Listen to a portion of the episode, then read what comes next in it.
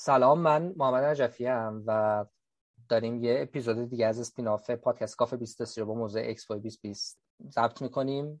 گفتگویی که الان داریم در ادامه گفتگوی قبلی برمیگرده به تجربه بازدید از اکسپو مهمون ما هم خانم صبور نژادن که حالا یه کوچولو بعد از این مقدمه ای که من گفتم خودشون خودشون معرفی می‌کنن و بعد میریم سراغ این گفتگوی کوتاهی که قرار انجام بدیم. من سلام می‌کنم. ممنون از وقتی گذاشتید. خیلی سخت بود هماهنگ کردن این زمان توی این تعطیلات و اینا با هم دیگه. ولی خب بالاخره موفق شدیم. خوشحال میشم که کوچولو آره خودتون رو معرفی کنید. وقت شما هم به خیر باشه. آره یه ذره من اذیت کردم ولی خب خوشحالم که با هم صحبت می‌کنیم و خوشحالم که می‌تونم جزء کوچیکی از پروژه بیستاستی باشم که توی این سالها دیدم که چقدر برای استمرارش تلاش کردید. متشکرم. می‌تونم خواهش کنم حالا یه کوچولو هم خودتون به روایت خودتون خودتون رو معرفی کنید.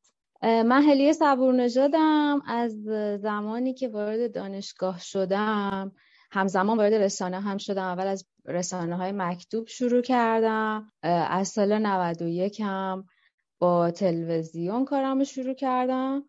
و حدود 6 7 سالی هم هست که درگیر مسئله علم و فناوری هم. یعنی به طور خاص و تخصصی این حوزه رو در تلویزیون و حالا رسانه های دیگر دنبال کردم و یه جورایی میشه گفت ژورنالیست علم و فناوری هم. و از طرف دیگه توی مطالعات دانشگاه هم هم ارتباطات علم و فناوری رو دنبال می‌کنم. یعنی از این زاویه احتمالا امروز بیشتر با هم صحبت خواهیم کرد. خیلی عالی. چی شد که سر از اکسپو در آوردید و بعد توی یه دیالوگی که با هم داشتیم حالا اینجوری بود که خیلی تجربه بود که به نظرتون ارزشمند می‌تونست باشه اگر کسی فرصت بازدید از اونجا رو داشته باشه؟ دوست دارم یه ذره این تجربه شخصی رو بشنویم. برای من واقعیتش تصمیمی که به رفتن به اکسپو گرفتم این بودش که اول خب نگاه من نسبت به اکسپو خیلی کامل نبود. یعنی اینطور معرفی می‌شد اکسپو که بیشتر فضای فرهنگی و گردشگریه و اون چیزی که بیشتر من تشویق کرد که همراه بشم با کسانی که اکسپو رو می‌بینن این بودش که دیدم نه انگار فقط قصه فرهنگ و گردشگری نیست و علم و فناوریه. از غذا وقتی رفتم و در اون فضا قرار گرفتم به نظر اومد که این تفکیکی که تو ذهن من بودم خیلی تفکیک مشروع و درستی نبوده. یعنی در حقیقت شما نمی‌تونید فرهنگ و از فناوری جدا کنید و این کاملا کاملا مشهود بود در تمام اجزا و بخش های مختلف این نمایشگاه. چطوری مشهود بود؟ یه ذره با ذکر شکل و مثال و اینا.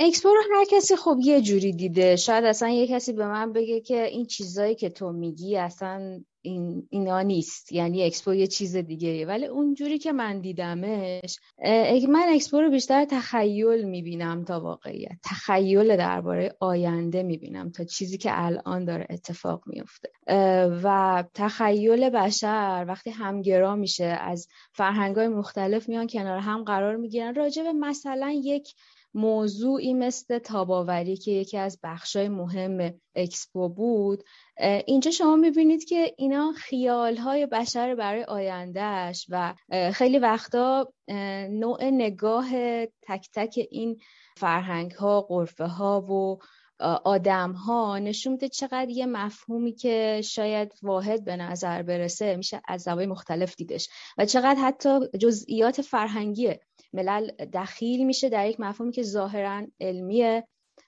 قطعا علمیه ولی ظاهر علمیش به این معنی که میگم یعنی انگار بسته بندی شده است انگار همه چیز خط کشی شده است. ولی یه جای شما می‌بینی که کاملا قضیه فرهنگ کاملا قضیه حتی برخورد با فناوری واحدی رو شما می‌بینید در قفه های مختلف که چقدر انگار برداشت از اون فناوری که یکیه متفاوت میشه. اینه که من به نظرم اومد که اون تفکیکی که من قرار می‌دادم بین اینکه این نمایشگاه یا یه رویداد فرهنگی یا یک رویداد علم و فناوریه یا اینها اون اصلا نمیشه این تفکیک یعنی بیشتر کدومشه رو من الان نمی‌تونم بگم. چون اصلا کلا درکم عوض شده از رویداد وقتی از نزدیک باهاش مواجه شدم.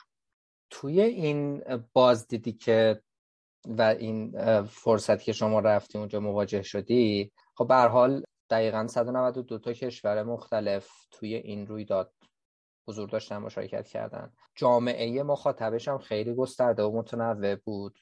بالای 20 میلیون حداقل بازدید کننده داشته. حالا چند روز دیگه هنوز ازش مونده. احتمالا عدد خیلی بیشتر خواهد شد. و به نظر می‌رسه که خیلی برای خود ما هم که رفتیم مواجه شدیم با اون فضا خیلی چند وجهی بود اون فضا همونطور که شما اشاره کردی. یعنی اینجوری نبود که حالا فقط یه سری کشورن که اومدن اونجا یه قرفه ای زدن و چهار تا سوقاتی موقاتی اینا گذاشتن اونجا و ملت می‌تونن برن ببینن. اتفاقای خیلی اوقات بیشتری میافتاد. مثلا همین قصه تخیل که شما گفتید پروموت کردن ویژن گاهی اوقات این نوع روایتگری که اونجا اتفاق میافتاد گاهی اوقات اون تجربه منحصر به فردی که سعی شد برای بازدید کننده ایجاد بشه.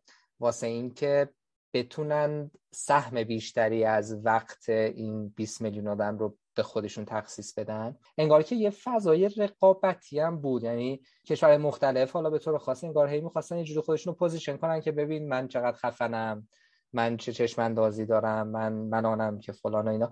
یه ذره این وجه ماجرا خیلی خوشحال میشم اگر نکته تجربه ای داشتید بشنویم. این رقابت ما یه جورایی بهش میگیم رقابت گفتمانی تو علوم اجتماعی. یعنی شما می‌خوای انگار جا بندازی که آنچه که تو میاندیشی در قالب واژگان و افاهیم می‌خوای اونو منتقل کنی به شکلی که انگار می‌تونه روایت غالب باشه یا گفتمان غالب باشه. یه چیزی من با یه مثال می‌خوام فرمایش شما رو تکمیل بکنم. آنچه که من رو به شخص خیلی دلیل مختلفی وجود داشتش که آدم هایی که قرفه ایران رو می‌دیدن دل سرد بشم. آنچه که من رو دل سرد کرده از قرفه ایران در حقیقت همین چیزی بود که شما ازش صحبت کردین.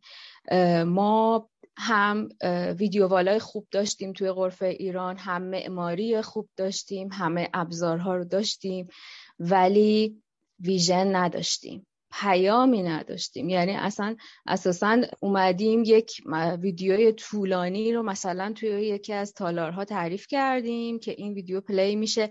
حتی ما از سعی نکردیم یک موسیقی ایرانی رو به گوش یک مخاطب جهانی برسونیم و اینو هماهنگش بکنیم با ذائقه اون و اون رو جذب بکنیم. و اون تالار خالی که یک ویدیو درش لوپ می‌شد نمادی بود از اینکه چقدر به قول شما اینجا رقابت هست برای گرفتن توجه ها ما در ارتباطات علم یکی از مثلا محمل های مهمی که ما داریم برای انتقال پیام در حوزه علم و فناوری ایونت های رویدادها هستند و ما چقدر ما, ما چقدر خامیم در این زمینه به نظر من. یعنی در این قرفه خام بودیم. ما یک عالم LCD گذاشته بودیم نوشته بودیم اینا به قول خودمون نالج بیستن ماده بودیم گفته بودیم ما اکسیمتر ساختیم ما تخت نمی‌دونم تخت بیمارستانی ساختیم در صورتی که تا جایی که من می‌دونم خیلی خیلی محصولات شایسته توجه وجود داشت. این ایرادیه که ما با بازی می‌دونید یه جایی شما وقتی قرار یه چیزی رو یه بنای معظمی بسازی دیگه نمی‌تونی بر اساس لفاظی این کار رو بکنی. اما اونقدر این اون کسی که دست کم قرفه ایران رو طراحی کرده و درش سعی کرده که بگه ما خیلی مثلا فناوریم و اینها این در حد لفاظی براش باقی مونده. وقتی میاد ایدهش رو تبدیل به یک فضایی بکنه. من میگم تبدیل به یک رسانه بکنه یک رسانه که به قول شما 20 میلیون بازدید کننده ای داره که میان لمسش کنن. باز با اون رسانه ای که شما مصرف می‌کنی در روزمره فرق می‌کنه. وقتی شما نمی‌تونی رقابت رو ببری به خاطر اینه که شما دچار اختشاش مفهومی هستی. یعنی خودت نمی‌دونی چی می‌خوای بگی.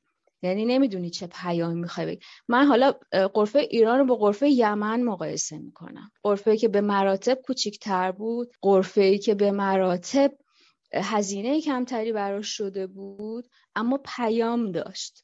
من نمیگم اون پیام رو اصلا ارزش گذاری نمی کنم که این پیام مثلا حالا ارزشمندی چقدر بود. ولی پیام اون این بودش که کتابت در گذشته در یمن وجود داشته و این حالا میراث تمدنی ماست. به همین سادگی همین ایده ساده. ولی ما یه طرفمون فرش داشت بافته می‌شد و ما توقع داریم که جهانیان ما رو تحسین کنن به خاطر اینکه فرش ما چند تا گره داره. یا قدیمی ترین فرش در ایرانه در حالی که نمی‌تونیم اینو خوب به طرف منتقل کنیم. یعنی حتی راهنمایی که اونجا ایستاده کلمات رو مثل یک ربات میگه. حالا قرفه ایتالیا هم خیلی شبیه به قرفه ایتالیا قرفه خوبی بود ولی دقیقا از این جهت خیلی منو یاد قرفه ایران انداخت. یک انگار یه ربات مرحله به مرحله تون تون تون تون تون, تون یه سری چیزایی رو می‌گفت و ما باید خیلی تعظیم سر تعظیم فرو می‌آوردیم به این تمدن. و هیچ ارتباط سعی نمی کرد چه اون اجزایی که اونجا بود حالا خیلی از واقعیت افسوده استفاده کرده بودن یا راهنماهای خیلی خوبی گذاشته بودن تو غرفه هاشون یا چیزهایی گذاشته بودن که شما لمس کنید. همین حس لامستون فعال بشه. مثل جایی که مثلا تو غرفه آمریکا به شما میگن دستتو بذار روی یه تیکه سنگ ماه. کلا غرفه هی حرف تو حرف مثلا غرفه من دوستان شما اینجا مشاهده. مثلا غرفه آمریکا رو خیلی غرفه برای من تداعی مذهبی داشت. اول که شما عین تواف قشنگ میون این نمایشگرا تواف می‌کردی. بعد میومدی دستتو می‌زدی به اون سنگ آمده از ماه که این سنگ واقعی که حالا اگر که فیلماشو ببینن دوستان یا اونایی که رفتن اون تکه سنگی که اونجا بود آدم ها می اومدن دستشون فقط یه چند ثانیه روش نگه می و خب خیلی شاید اگر نمی‌دونستن این سنگ از ماه اومده واقعا تمایزی با سنگای دیگه نداشت. اینو داشتم می‌گفتم که بالاخره شما یه سفری رو طراحی می‌کنید برای اینکه از اون لحظه که اون آدم وارد قرفه شما میشه تا خارج میشه و این رقابت کشورها رو شما بهش اشاره کردیم و اینکه منم نظرم این بودش که کشورهای قرفه های موفقی داشتن که تونسته بودند یک انسجامی بدن به پیامی که می‌خوان به طرف مقابلشون برسونن. بخشید خیلی طولانی شد. نه نه نه خیلی خوب بود اتفاقا. یعنی در کنار حالا ویژن داشتن و این داستانگویی به نظر می‌رسه که اینکه یه نفر بخواد حالا یا یه قرفه ای از یکی از این کشورها بخواد پیام های زیاد و متنوع و گسترده ای رو به مخاطب بده مثل اینه که اصلا قرار نیست هیچ پیغامی رو منتقل کنه چون اینقدر اونجا زمان کمه. نهایتا طرف میاد یه دوری می‌زنه. شما بگو اصلا یه رب می‌خواد وقتشون تو بذاره.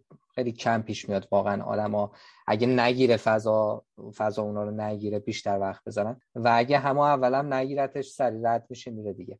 تو این قصه تو این شرایط اتفاقی که میفته اینه که داستانگوی اینا مهمه و اینکه تو بدونی که دقیقا چی می‌خوای بگی. یعنی یه دونه حرف بزنی ولی اون حرف رو خوب بگی و حالا ساپورتش بکنی با داستانگویی با اون فضایی که ایجاد می‌کنی با تجربه که خلق می‌کنی احتمالا خیلی ماندگارتر میشه. حالا همینجوری که شما داشتی می‌گفتی مثلا یکی از جاهایی که من شخصا خیلی مثلا خوشم اومد از اون اتفاقی که افتاد مثلا غرفه استرالیا بود. به خاطر اینکه از اون اول نوع روایتش این که LCD های کوچولو کوچولو بود که اون آدم توی راه روی وای میستدن بعد همه می‌تونستن گیج بشن. بعد راوی بچه ها بودن بخش زیادش. بعد سه تا استپ تعریف شده بود. بعد این این این فضاه این تجربه چیز خاصی هم نبود. یعنی کل ماجرا از قبل دیزاین شده بود. و این مسیجی که می‌داد این معطوف با آینده بودن ویژن داشتنه اینکه راوی به خصوص تو اپیزود سوم برام جالب بود. مثلا یه بچه بود و اون داشت نشون می‌داد که ببین ما داریم به کدوم سمت نگاه می‌کنیم. خود اون ترکیب ویدیو اون والای بزرگی که در واقع توی اتاق ما یعنی چیز خاص عجیب و یعنی می‌خوام بگم چیزی نبود که مثلا بگیم ما نداریم یا نمی‌تونستیم. ولی مشخص بود نشسته فکر کرده گفته من می‌خوام چی بگم چه جوری بگم. اینکه تو مرحله اول انتخاب کرده بود بچههایی از نژادهای مختلف رنگ پوست مختلف. این خود این دایورسیتی رو داشت اینجوری بجن که بگه ما جامعه هستیم که مثلا دایورسیتی برامون مهمه دایورسیتی رو داشت به نشون می‌داد. حالا کاری ندارم واقعا اینجوری هست یا آره. نه. واقعا داشت نشون می‌داد که ببین راویا در واقع متنوع. خلاصه ماجرا این که آره این قصه ای که گفتید خیلی مهم بود. ما چون حالا قرار گفتگومون کوتاه باشه دو تا سوال کلی تره دیگه من دارم. تجربه دیدن اکسپو با این مشخصایی که شما گفتید واسه شخص خودتون چه چیزی رو پررنگ تر کرد؟ اینجوری که بگید بعد از این تجربه فلان موضوع فلان مفهوم واسم خیلی جدی تر شد. بیشتر دارم بهش توجه می‌کنم و حتی سعی کردم اونو بیشتر وارد زندگی روزمرم وارد کارم وارد در واقع تعاملاتم با آدما بکنم. آقای نجفی من وقتی خیلی جوون بودم و تازه وارد فضای علم و فناوری شده بودم یک تصوری داشتم که این تصور اشتباه یا که در حقیقت یه جور علمگرایی افراتیه توی خیلی از سیاست مداره ما هم هست توی خیلی از سیاست گذارهای ما هم هست. تصور من این بود که ما اگر که بتوانیم در علم و فناوری پیشرفت کنیم و اگر بتوانیم اونها رو حتی محصولاتمون رو صنعتی بکنیم اون روز روز خوبیه برای کشور ما و ما حتما زندگی بهتری خواهیم داشت. به مرور توی به هر حال تجربه هایی که کردم به این نتیجه رسیدم که اون چیزی که کشورها رو خوشبخت می‌کنه آدمها رو خوشبخت می‌کنه مدیریت کردن نه اون علم و فناوری. چون علم و فناوری می‌تونه موشک بشه بخوره تو سر مردم دنیا و اصلا نمی‌تونی تو بگی که علم به طور مطلق یک ارزشه. بعد از این نمایشگاه اتفاقی که برام افتاد من بیشتر به این یعنی من یه جوری قبلا علم و فناوری رو خیلی سلطان می‌دیدم. بعد دیدم نه آدم ها سلطان این علم و فناوری هستن. و یه چیزی که من کمتر شاید دیده بودم درسته که مواجهه های تئوریک باش داشتم. مسئله سازگاری این علم و فناوری با طبیعت بود و با آنچه که در آینده اتفاق خواهد افتاد در کره زمین. یعنی من اگر به هم بگید جذاب ترین بخش اکسپو کجا بود؟ میگم قرفه هایی که مربوط به تاباوری بودن ساستنبیلیتی بودن. و اونجا برای من خیلی جذاب بود. ما وقتی می‌خوایم من خودم دست کم توی برنامه سازی علمی خیلی وقت خودم هم دچار این اشتباه شدم که وقتی می‌خوایم یه چیزی رو با ارزش جلوه بدیم یا یه چیز با ارزشی رو معرفی کنیم معمولا سراغ چیزهای بزرگ میریم سراغ فناوری های بزرگ میریم سراغ محصولاتی میریم که حتی ظاهرشون هم عظیمه. اما چیزی که در این نمایشگاه یاد گرفتم این بودش که این هوشمندی و هماهنگ شدن با شرایط بسیار بسیار مهمتر از اینه که اون فناوری عظیم باشه یا حتی جدید باشه. من اشاره می‌کنم به قرفه سوئد که یه بخشش هم حتی آنلاین هم مثلا حالا منهای اون بخش گشت و گذار مجازی که آدما می‌تونن داشته باشن توی اکسپو خود غرفه سوئد یه بخشش هم توی سایت توی یه سایتی قرار داده میشه دید. محصول از غرفه سوئد شما وقتی واردش می‌شدی خیلی ساده. چوب بود همه نما چوب بود. شما بین این چوب ها محصولاتی رو می‌دیدی که شاید ما در ایران هم داریم. مثلا الیاف نانویی که بسیار سبکن الیاف نانویی که تجدید پذیرن. شما همینطور با این همراه می‌شدید تا نهایتا می‌رسیدی به مدل یک شهری که به شما می‌گفت ما این شهر رو اینطور ساختیم که اگر کسی می‌خواد از وسایل نقلیه موتوری استفاده کنه باید بره زیر زمین. و روی زمین مخصوص وسایل نقلیه که سازگار با محیط زیست. این نگاهی که پروفسور سوئد بعد ادامه پیدا می‌کرد می‌رسید به بحث در حقیقت سلامت متصل یا کانکتد هلس که اون رو هم من خیلی دوست داشتم از این حیث که مسئله رو مطرح می‌کرد و راهکارهای هوشمندانه ای براش ارائه می‌داد. از غرفه سوئد و خیلی از بخشای دیگه قسمت تاباوری نمایشگاه اکسپو آنچه که من آموختم اینه که در دنیای امروز بیش از اینکه بزرگ بودن بیش از اینکه پرعظمت بودن مهم باشه شاید مؤثرتر برای آینده بشر هوشمند بودنه و هدفمند بودنه. دیگه ما نمی‌تونیم مثل اصر زغال سنگ روی منابع طبیعیمون قمار کنیم. سوال آخرم هم پس بپرسم.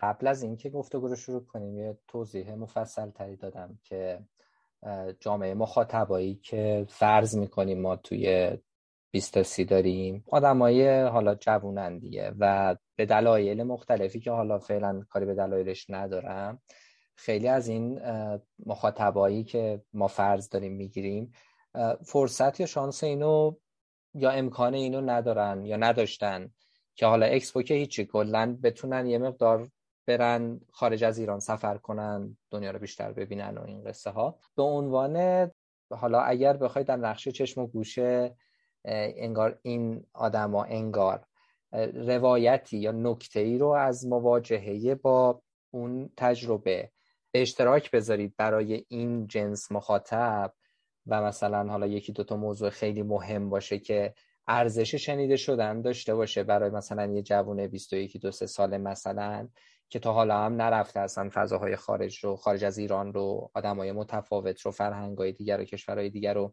از نزدیک لمس بکنه اونا چیه؟ سوال سختی بود؟ خیلی سوال سختیه. یعنی من اول یه لحظه فکرم گفتم اگر که من مثلا 20 تا 30 سالم بود چون الان دو ساله که 30 سالگی رو من رد کردم. اگه 20 تا 30 سالم بود و به اکسپو می‌رفتم چه رهاوردی برام داشت؟ من فکر می‌کنم شاید یکم خندهدار به نظر بیاد ولی همون چیزی که من از درس خوندن توی دانشگاه تهران یاد گرفتم. شاید توی اکسپو می‌تونستم خیلی فشرده تر یاد بگیرم. اون همین بودش که ما کلاسی بودیم که از تمام تقریبا نمی‌تونم بگم تمام ولی نقطه نقطه ایران من هم کلاسی داشتم. و این شانس بزرگی بود برای من که بتونم مفهوم تفاوت ها رو درک کنم. بتونم بفهمم که چقدر دنیا با تفاوت های آدم ها قشنگ تره چقدر آدم می‌تونه حتی با داشتن دوستانی که متفاوت از خودشه چقدر می‌تونه یاد بگیره. این انگار تکرار همون درس 20 تا 30 سالگی من بود اکسپو. حالا در یک مقیاس دیگه و الان چیزی که من می‌دونم اینه که 20 تا 30 ساله های الان یا حتی زیر 20 ساله ها 10 ساله ها 12 ساله ها محدود نیستن و خیلی تجربه های زیادی رو می‌تونن داشته باشن به واسطه گسترش فضای مجازی و امکانهای اون اگر که سیانت نشه.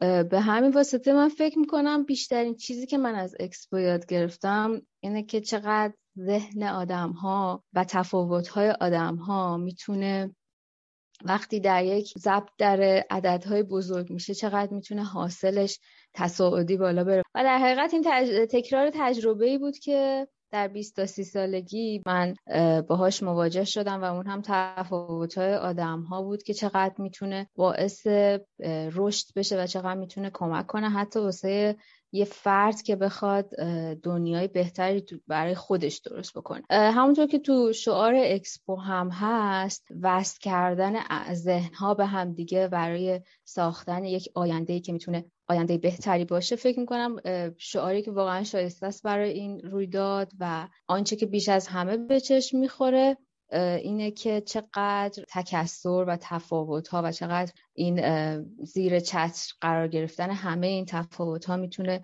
باعث بشه که مفهوم بشر تحقق بهتری پیدا بکنه. دقیقا نکته خیلی مهم و نمی‌دونم چه توصیف دقیق تری می‌تونم بگم. جذاب. مفید کاربردیه و چقدر هم جاش خالیه واسه ما. یعنی اینکه آدم این امکان یا فرصت رو داشته باشه که هم ببینه مواجه بشه خارج از ایران. یعنی امکان رو راحت تر داشته باشه. همین که تو خود همین اقلیمی که زندگی می‌کنیم هم در واقع بتونیم این, این تجربه رو در جهان واقع داشته باشیم. به نظر مثل خیلی اوقات متاسفانه حالا به دلایل مختلفی این شانس و این امکان رو یا نداریم یا خودمون از خودمون می‌گیریم یا حالا هر چیز دیگه. من خیلی ازتون ممنونم بابت این حدود نیم ساعت گفتگویی که بود. می‌خوام بریم به سمت اینکه جنبندی کنیم. و اگه یه نکته ای هست که حیف این نکته رو یا حالا دوباره تکرار یا تأکید روش گذاشته بشه یا حالا من به هر دلیلی فراموش کردم که بپردازم بهش یا شما فکر می‌کنید از قلم افتاده یه اشاره بهش بکنیم و بریم سمت خدافزی. نه من فکر می‌کنم که اون چیزی که می‌شد گفت در این زمان رو گفتیم. فقط یه چیزی من به عنوان کسی که چند سالی خبرنگار حوزه رویدادهای علم فناوری بودم و کلا اتفاق خیلی خوبی بود برای من و خب من اون موقع بیست تا سی بودم. اون موقع دیگه بیست تا سی بودم.